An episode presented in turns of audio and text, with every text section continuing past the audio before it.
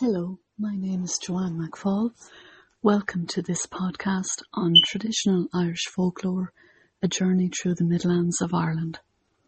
Part 1 Boglands. Present in every culture throughout the world, folklore consists of the traditions, customs, and heritage of different lands. These lands are made up of many different communities which have variations in particular aspects of folklore, such as music, dance, and crafts.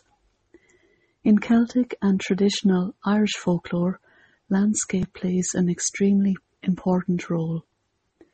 Each region of Ireland contains its own unique landscape, for example, the Giant's Causeway in Northern Ireland, forests and mountains of South East Ireland, and lakes and bogs of the Irish Midlands. Landscape is integral to the development and preservation of many aspects of folklore such as myth, occupation and use of the land. The two types of bogs, raised and blanket, are found in many parts of Ireland, but are most common in the Midlands.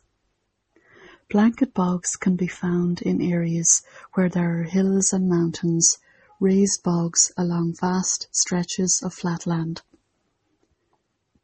Traditions and culture involving harvesting, preservation, and restoration became closely associated with bogland folklore throughout the Irish Midlands. A good relationship between people and landscape was and is essential if a good harvest of turf was to be gained. Work on the bog has involved generations of families harvesting peat and taking care of the beloved boglands. Harvesting peat, whether by traditional or modern methods, requires community and family effort. Each individual plays their own important role in harvesting their most important source of fuel. In times past, turf would be cut and harvested by hand using a skein. The turf cutter would use this vital tool, usually made by a local blacksmith or ironsmith, to cut the turf. Another person would place the blocks onto the bog bank and a third person would pile them into baskets or onto a cart.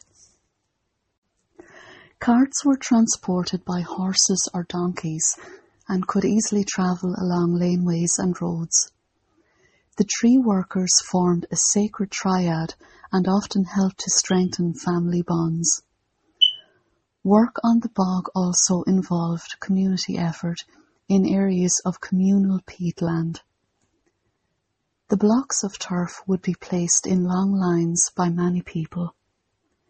The newly harvested black and dark brown peat would be placed in tower formation on the ground or in small clusters.